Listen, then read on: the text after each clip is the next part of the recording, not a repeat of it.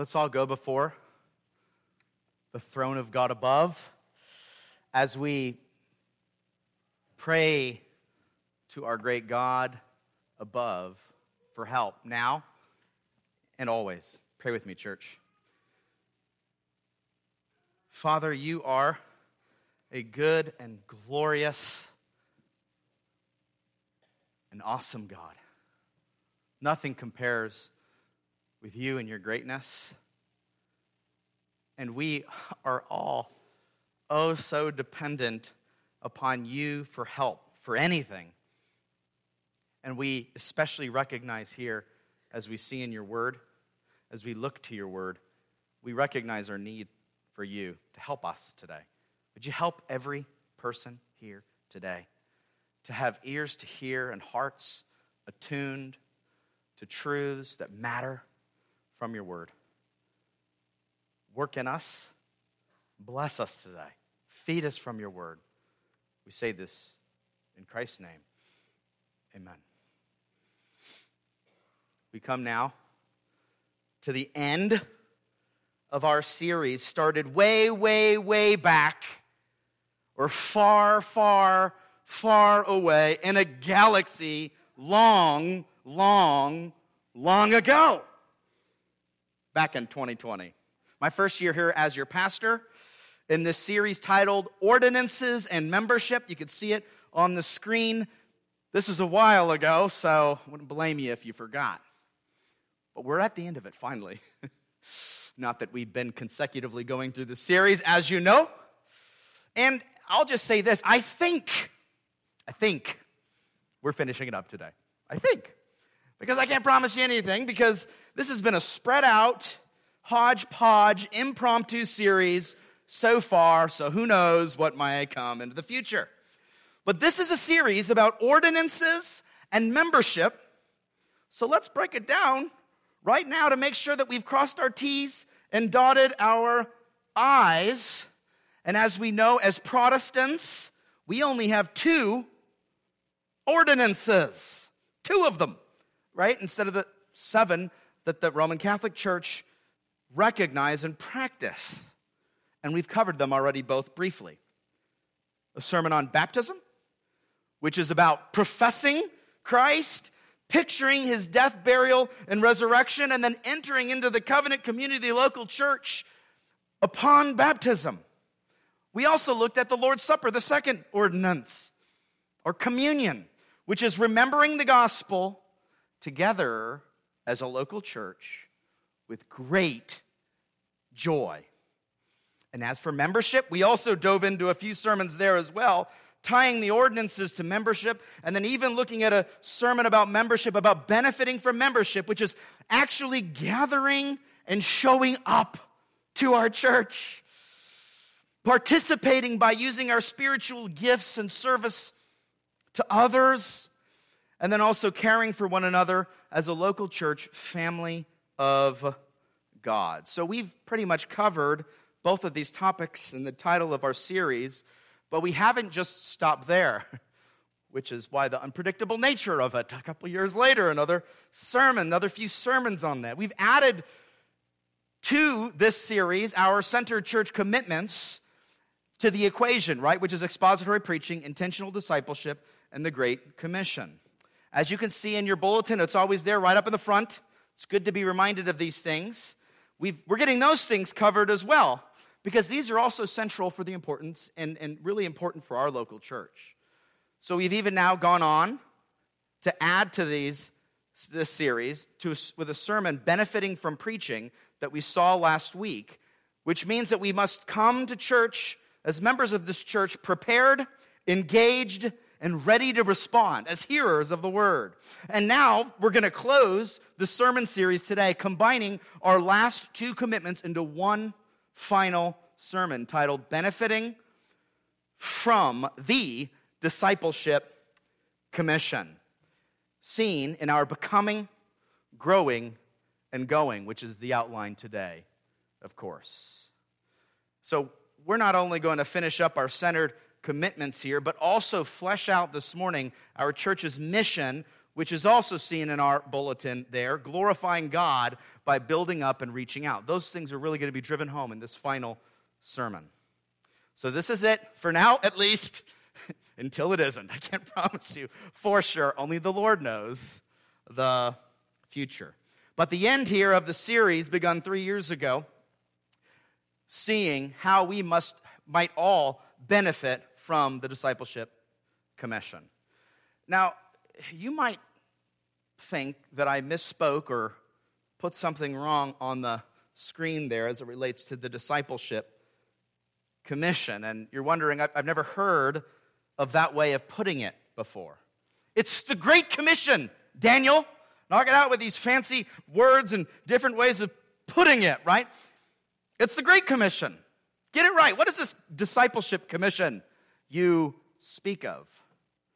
Well, if we just read the text right now again, I think we're going to see exactly where this intentional discipleship and the Great Commission come together to form what is appropriately titled, I think, the Discipleship Commission. Let's see it from this famous passage again. You know it, you've seen it, you've heard it. Matthew 28 and verses 18 through 20. What does it say? And Jesus came and said to them, All authority in heaven and on earth has been given to me. Go therefore, and make disciples of all nations, baptizing them in the name of the Father and of the Son and of the Holy Spirit, teaching them to observe all that I have commanded you.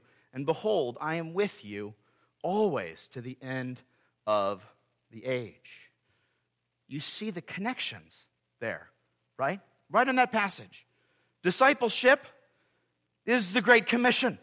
Making disciples and growing disciples is literally what we see here in the Great Commission. It's the discipleship commission. So let's begin with the beginning of the Christian life and work our way through all aspects of maturing, genuine Christianity to actually benefit each one of us, ourselves, as we also play a huge part of benefiting others with this well known commission. So, right off the bat in the beginning, we're going to see in number one, becoming. Becoming. Look again with me at Matthew 28 and verses 19 through 20 for this. Go therefore and make disciples of all nations, baptizing them in the name of the Father and of the Son and of the Holy Spirit, teaching them to observe all that I have commanded you. And behold, I am with you always to the end of the age. If you're a genuine believer here with us today, that means that at some point in your past, you were converted. You became a Christian by the power and work of the Holy Spirit in your life. You once were dead in your sins, but then, you see, you were made alive, and you're now living and working out the Christian life with the power of the Spirit every single day. You have spiritual life. You're loving the Lord. You're loving His Word. You're loving His people. You're part of the family in that. All of this evidences that God is at work in your life. You care about the Christian life. And, and within this discipleship commission, you've publicly professed your faith, right, through baptism, obedience to Christ here, and becoming a committed member of the church, of a local church here, right here in Gallatin, those of us who are here. Then you're living out your life in this context, loving God, His Word, His people, right here in the place where God has providentially put you, here in Gallatin, Missouri. But if you've not experienced this full transformation from death to life and become a committed member, practicing meaningful membership, then you're not going to, mark my words, benefit from the discipleship commission at all. Now, someone might be a member on the books, and that makes literally no difference as to whether or not you are benefiting. Being an, on a list isn't what really is making the difference in our lives. Nothing magic about a list, nothing at all. Go back and listen to the sermon or watch the sermon titled Benefiting from Membership for this. Benefiting members do more than just join a church membership list. You all realize that there are a lot of people on our membership list who are not benefiting at all. We want to benefit. It's not unspiritual to benefit, to, to glean something, to gain something, to be helped, to be edified, to be encouraged. It's good to be benefit, right? Just being on a list is not benefiting. There's a lot of people that are on a list that are not benefiting. The list means nothing if those who are on it are not showing up, participating, and caring for one another and receiving care for themselves, right? So, fake members, as I, will call them, won't benefit. It's just really obvious. We know that. We won't benefit if you're not there. And someone in that context, their spiritual condition is just scary, kind of tentative, shoddy. It's we're, we're, we're, we're concerned.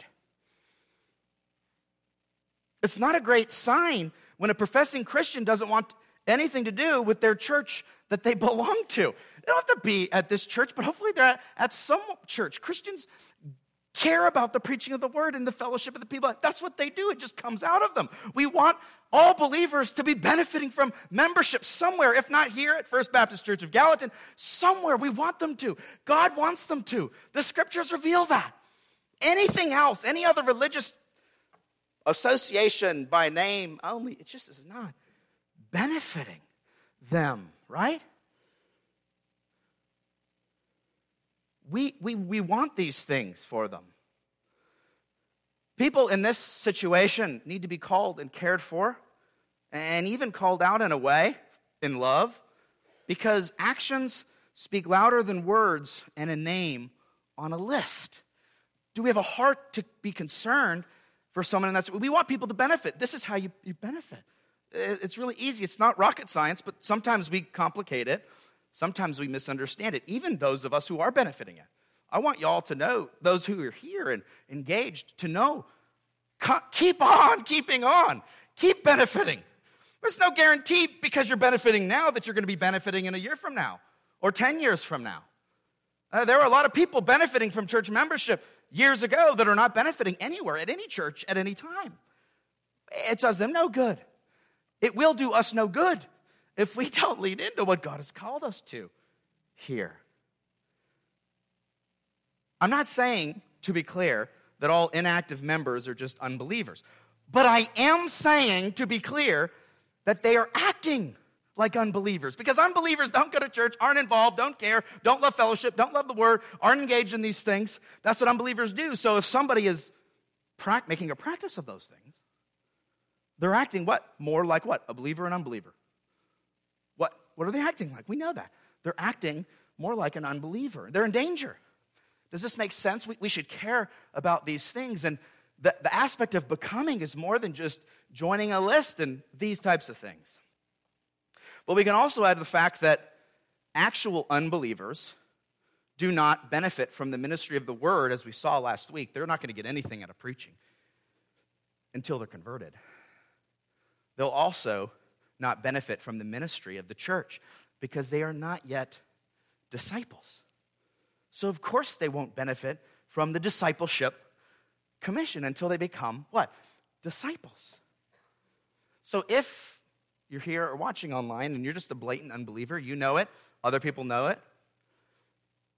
Or if you're a covert, secret unbeliever, claiming one thing and living a completely different thing, contradictory to your claims, or if you're a deceived unbeliever, thinking that you're saved when in fact you're, you're not, you won't benefit from anything going on here at this church or any other church for that matter, any other Bible believing church.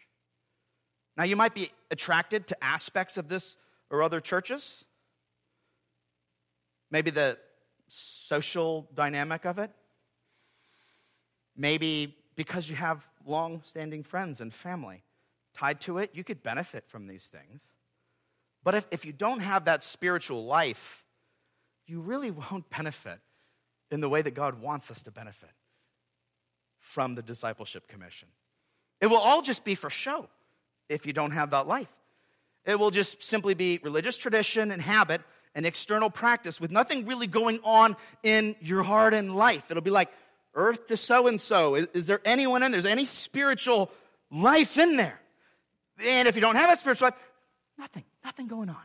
No benefit, nothing going on. Of course, you're not going to benefit yourself, and you're not going to benefit others spiritually. In fact, it's going to hurt, hurt other people, bring them down. You don't have the spiritual life and you claim you have the spiritual life, people see that and like, oh, maybe that's what being a Christian looks like. Think of the kids that are in this room. What kind of a witness are we going to be to the little ones? Oh, that's what Christianity is? That, that's what church membership is? being on a list and don't showing up ever? Not being engaged? Nobody knows you? Just get, get, get baptized, get on a list? Is that what we want our, our little ones to see and hear? No. And those of us who are here are demonstrating something more glorious than that traditionalism, external religion only lack of commitment in our heart of hearts. That's not what those of us who are here are displaying. Thank God. Continue displaying something more glorious, more encouraging, more biblical for those of us around us and for others who are learning about Christianity. Continue in that. I exhort you. I, I encourage you, but I exhort you to continue. Now, you may have noticed that I quite often make appeals to you to examine yourself to determine if you are a true believer. And you might be quite annoyed with that repetition and exhortation from me to you. And I, get that because it could be, ah, it could hit us sometimes, especially if we don't have spiritual life. Remember, I came from a context growing up in a local church and having a profession of faith, even being baptized, and I had no spiritual life. It's certainly on my radar. But the reason I mention it is because it's all over Scripture. You can't miss it if we just paid attention. And I must remind you, I did preach through First John, which literally has the theme of examination of whether or not a purpose a person has biblical evidence of true Christianity versus those who are, are fakes.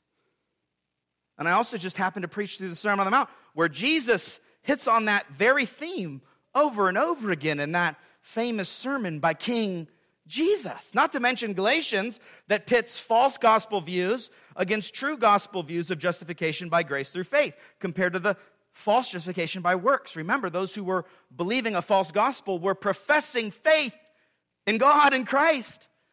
On the external, they said what lots of church members on lists say. It's all over Scripture, church. We can't ignore it. I ask you to examine yourself because Scripture does just that. Not because I'm being mean or doubting you. Now, I don't want us to be morbidly introspective. And I do want to be careful with sensitive hearts and consciences who struggle with assurance of salvation and doubts and whether or not you are a genuine believer yourself. I want to be careful there. In fact, First John has that overarching theme, even in exposing what evidence is revealed, expose the false. It's also wanting to encourage dear brothers and sisters that they are in the faith. To all of you who fall into this doubting category, the fact that you are all concerned about your eternal state is a really good sign that God is at work in your life because unbelievers don't have any care about whether or not they are sincere. Let me, let me point that out. You caring and worrying about such things is a wonderful sign of spiritual life. Be encouraged in that. I'm not after you in this exhortation here. Rather, I'm after, or really calling out, what Scripture calls out, and that is those who are apathetic to the things of God, not the sensitive conscience or doubter, but the religious in name and outward appearance only kind of people who just really need to, based on Scripture, look themselves in the mirror to determine if they actually have any spiritual life to begin with. Not just do they go to church, not just do they practice the externals, but do you have life? Oh, that's, that's an important one. Earlier, I mentioned life from the dead transformation. That can seem really extreme to some. Like, back off with all that. That's a really extreme. Slow down. Life from the dead. But that's exactly what the Bible points forward to us as genuine conversion, right? If I'm talking to people who have life, you're going to see it, you're going to hear it, you're going to receive it. If I'm talking to people who have no life from the dead, it's nothing. It's just stop right there. For instance, look at Ephesians 2 1 to 7 for this life from the dead to see what Christianity is really about in this transformation that's required for every professing believer here in this room. And you must have the spiritual heartbeat and life if you're going to benefit from any of this. Or else you're not going to benefit from any of it. You're not going to benefit from this commission because you haven't been saved yet. You need to be saved in order to benefit. Ephesians 2 1 to 7 says this and you were dead. You see that word? And talking to Christians, you. You can think about this as it relates to you. You were dead in your trespasses and sins, in which you once walked, back in the past, following the course of this world, following the prince of the power of the air, talking about the devil. You were worldly, following Satan at one time before your conversion. The spirit that is now at work in the sons of disobedience. Verse 3 Among whom we all once lived in the passions of our flesh, carrying out the desires of the body and the mind, and were by nature children of wrath, like the rest of mankind. Under God's wrath, you once were. I once was. We all once were. Verse 4 But God, but God, you see that? being rich in mercy because of the great love with which he loved us, even when we were dead in our trespasses, made us alive together with Christ. By grace you have been saved, and raised us up with him, and seated us with him in the heavenly places in Christ Jesus, so that in the coming ages he might show the immeasurable riches of his grace and kindness towards us in Christ Jesus. Have you experienced this radical transformation in your life?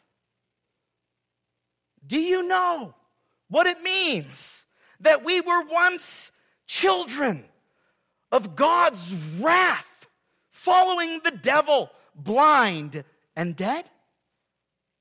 Under God's judgment? Dead as a doornail in our sins? to then be granted resurrection life spiritually from the dead. Do you know this? To all of a sudden have your eyes open and your ears open to the word, to love your God, to love his people, to love your church. Do you, you experienced that? If so, then you can progress on from this first point of becoming. If not, do not pass go, do not collect $200 Go back to the beginning, back to the basics. You need to get saved first. You need to become a believer, become a part of the church, the people of God that God ordained and God set up. But if you have become a believer and you have spiritual life, you can move on now to the next point with us to benefit from the discipleship commission. But here's the thing, really quick before we move there. Is the benefiting in Christianity just the getting saved initially back in whenever? Just, I got saved, I walked an aisle, I said the prayer, and that was it. That's, that's how we benefit. It's all back then. All the spiritual, wonderful things happened back then. We just talk about it back then. Nothing going on now. Nothing will go on in the future. But back then, let me tell you, I got saved. Is that all Christianity is about? Is that all it is to benefit from the discipleship commission? Of course it isn't. There's so much more. This leads us to our second point. And number two, growing.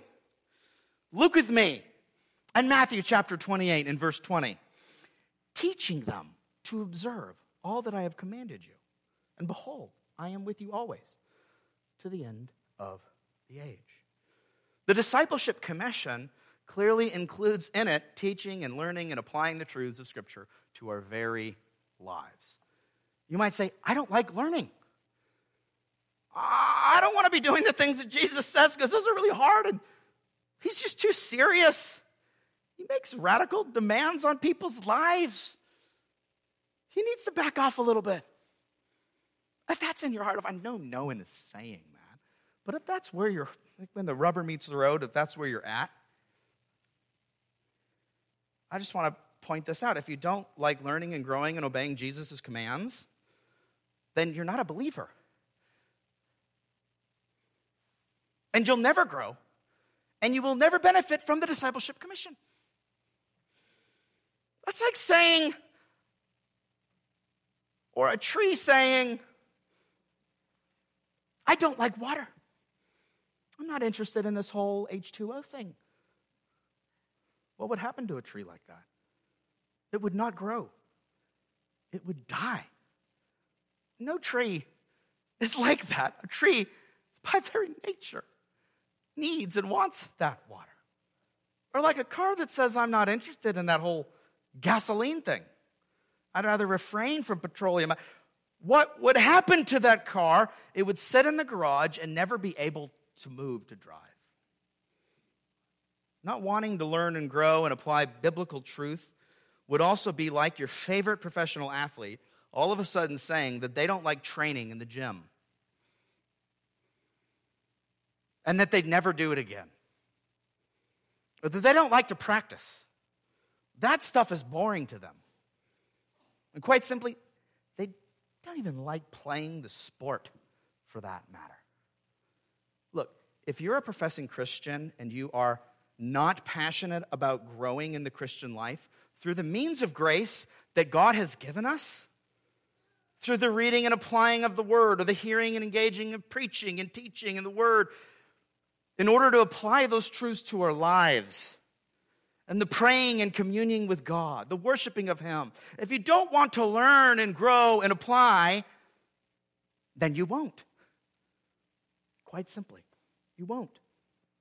It takes you caring about spiritual growth in the Christian life. It takes intentionality here. Here's the thing for those who have life, will have that intentionality. Those who don't won't have that intentionality. It's pointing evidence in a direction of whether you're a believer or not. Because you can't create it in yourself. This goes back to the first point. You have to become a believer, which is not something you manufacture on your own. That's what has to happen first. God does that work in you. And if you are a believer, then you will want to grow. You will. There's no debating it or questioning it. You will. Just like if you are a tree, of course, you will need and want water to grow. And if you're a car, you will need and want gasoline to function. And if you're a pro athlete, you will do pro athlete things like love the game, practice it, and train hard to excel at your sport. Christians are those who love the game of the Christian life, want the water, and are dependent on that gasoline of the word in order to grow. Where are you at in all of this, church? Do you hunger for the word of God and are you ready to obey all that Jesus commanded, as the Great Commission says? It's a lifelong thing. It's just an end, it keeps going. It affects us now, it makes us grow. It, it, it moves us on from becoming and being converted to growing. Not that we're going to be perfect, but that we're going to listen and obey and also repent when and where we fail. And we all have a lot of repenting to do. Is the word your authority and is Christ your Lord? Or are other things your authority and Lord? Do you listen to the media and the news and the shows and the movies and the. Not that you can't engage in those things, but what are you listening to? What's shaping your heart and world and loves and pursuits? What is it? Is it the word that's your authority? Is Christ your Lord? If so, you're going to seek to grow as a Christian through prayer and Bible intake and worshiping regularly with the body of Christ, not forsaking the membership or the fellowship and the gathering together, as Hebrews warns us. And you will be interested in the preaching of the word, and you will take it to heart, and you will show up to participate and engage in your local church and, and, and engage in the word in other ways in Sunday school. And, uh, however, you could get it, you're going to want it. Sunday nights, you're going to want it. You're going to hear the preaching of the word. You're going to want to engage. You're I use your gifts and serve. All of this is pointing out ways for each of us as Christians to grow, which is a lifelong process and doesn't happen overnight. This is not a sermon to just get us ready in the new year to make a quick commitment, but this is just like, do we see it in our lives? Is it our priority? Is it our pursuit? Just as a tree is not fully grown right when it's planted, you will be growing little by little throughout your life. Both in repenting of sinful practices, maybe practices in the way that you have neglected meaningful church membership and engagement in this local church. Maybe repenting of sinful practices and putting on righteous practices in their place and saying, okay, the scripture's revealing this. I'm going to I'm going to lean into that and, and pursue to be a meaningful church membership and to be engaged in these things. And also repenting of sinful thoughts, sinful, wrong thoughts, and wrong worldview in that way is also sin that needs to be repented of. We need to put true thoughts in their place and to develop and shape a world and life view based on the Word of God. If you're thinking things contrary to Scripture about Jesus, about the gospel, about everything, that's something that needs to be repented of. That's just normal Christian living. You might be thinking, oh, that sounds bad. You're telling me that I'm wrong.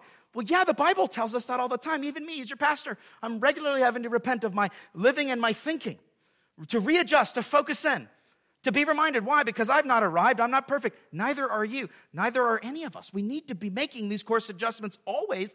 That's what growing is. If we don't grow, we're going to shrink, shrink, shrink, as the kids' song goes. Want to do that. We want to change. But it doesn't end there in personal discipleship and personal growth for just me for, or for you.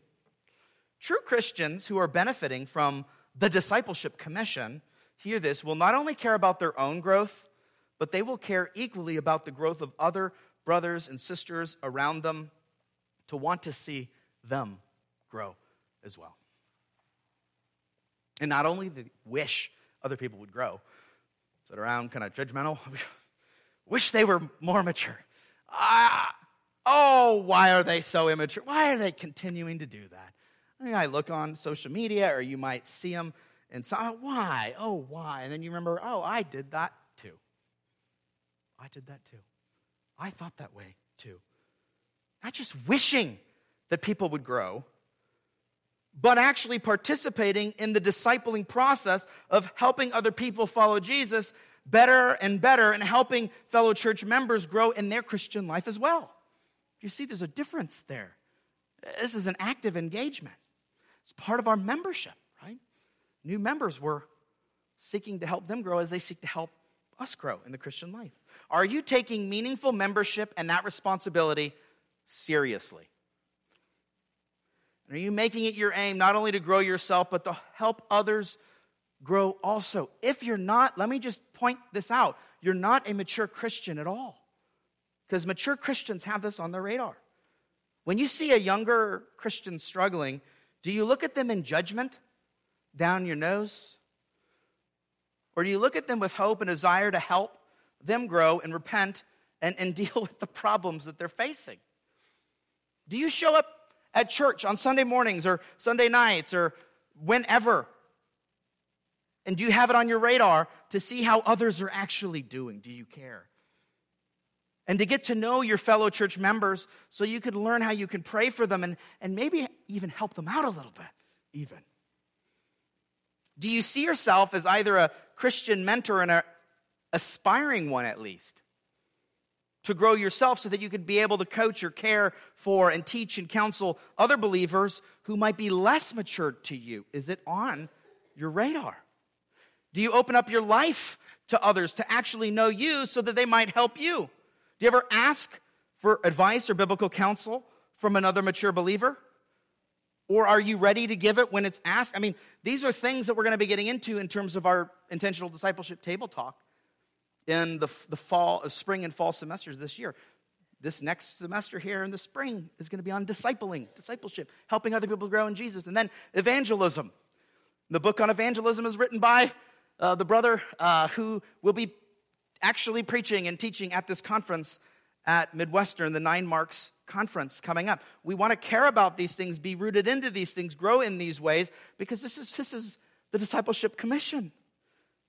Is it on our radar? If it's not, are you at least seeing the importance now? Maybe it hasn't been. Maybe you recognized, oh, uh, I've kind of missed out on that one.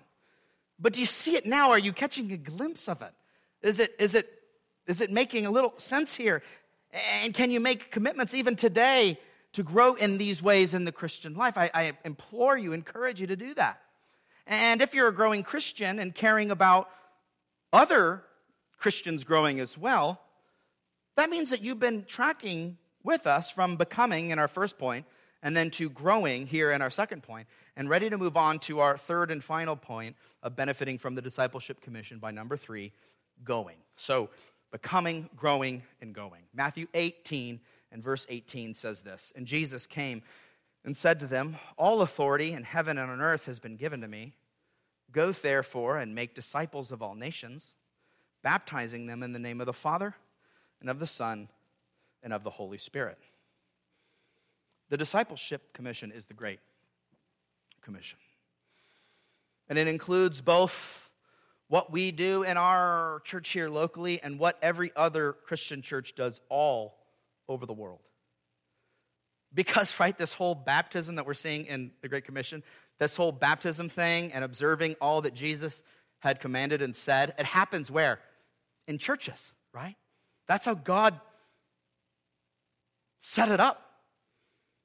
And the teaching and growing of disciples is a whole life thing, as we saw before. It doesn't happen overnight. It continues to work out in every local church and every believer until Christ returns.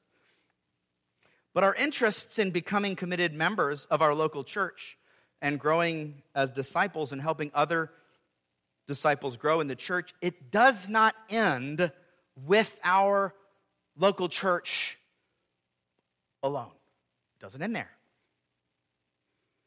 The heart that has been converted years ago and has been growing all these years, which is a true Christian, desires then to make an impact, however the Lord calls you, to reach unbelievers all over the world. Even our church's mission statement hits on this key aspect of Christianity. We are seeking, see it on your bulletin, to glorify God by building up, what, which is that growing aspect, right? The building up, growing, building up, and then reaching out, which is that going aspect. You see it in our mission statement. We glorify God as a church when we grow, and then also go out as gospel farmers, as we've been seeing in our Matthew series, into the harvest to make more disciples by God's grace. Are you keeping the eye, your eye, on the ball here? Are we as a church? Are we keeping our eye on the ball? The fundamental tip of hitting a baseball or a softball is to keep, keep our eye on the ball. You don't see it, you can't hit it. We need to do that as a church as well. That means we need to be seeking to glorify God by building up ourselves and others in order to reach out to make gospel impact in our community locally and even throughout our state and nation domestically, and of course, also having our eye on the ball, eye on the nations internationally as well, as we've talked about before last year in our sermon titled Gospel Motivated Partnerships. And here's the thing about our mission statement here that we see on our bulletin it's clarifying and it is a diagnostic in how you are doing and where you are at spiritually. Because if you aren't being built up to then reach out, then that just means you're, you're not a Christian and you have no spiritual life. Dead people don't learn and grow and go. False converts are dead professing converts, not learning, not mentoring, not growing, not caring for that matter. Where are you at? Where are we? Is there life in you evidenced by your love and desire to even live out the Christian life, benefiting from the discipleship commission and actually being a part of it? Playing a role in it, a key and important role, each of us in it? If yes, then I encourage you to go to your family, go to your friends, go to your neighbors, go to the world. The building up is for the going. We might be called to go away from where we live and are now. Like, for instance, me and Stacy leaving where we grew up in California to serve this church here in Gallatin, Missouri. Or Sam and Shannon Parkinson, as mentioned earlier, leaving Kansas City to go to Abu Dhabi for the glory of God. Or Scott and Stephanie Hill leaving here to go to Southeast Asia. Or Paul going to the Gentiles. Or Peter going to the Jews. Who knows where God might call you? Yes, you, even you. Remember Sam's testimony? He's like, I never saw myself as a missionary type of person. And now he's in Abu Dhabi running a seminary, leading, teaching international students who are going to go back to their unreached nations and areas to pastor, to preach, and, and share the gospel. Who knows where God may call you? Are you ready to go? Or you might also be called to reach out in your staying so that your going is actually your staying at the same time, if that makes sense. Does that make sense? But I want to encourage that your staying is still reaching and going in this kind of reality of Christian discipleship. Because someone has to reach our neighborhoods. Someone has to farm this land, physically, of course, and spiritually, right? If you are here and you have grown up here and God is calling you here, which is great and significant and amazing, then this relates to you. Go here in Gallatin and reach out here in your staying while you also support those who are going away from here, like missionaries or pastors or church planters or all of the above. Because what? Missionaries are seeking to connect with and establish local churches all over the world and to do what we're doing here in churches all over the world. But here to just sum it up and, in conclusion here, we've completed this series to gain a better understanding of the ordinances and church membership. Let's just benefit from it all. Let's, let's care about these things. Let, let, let's first make sure that we're actual, genuine disciples of Jesus Christ, believers, converted, transformed. Then Let's grow to be more and more like Jesus every day. Help others too. Let's grow. And then also to go and make an impact in this world around us as salt and light, gospel fishermen, as gospel farmers, as Christians benefiting themselves as they also benefit others in this discipleship commission. Let, let's do it.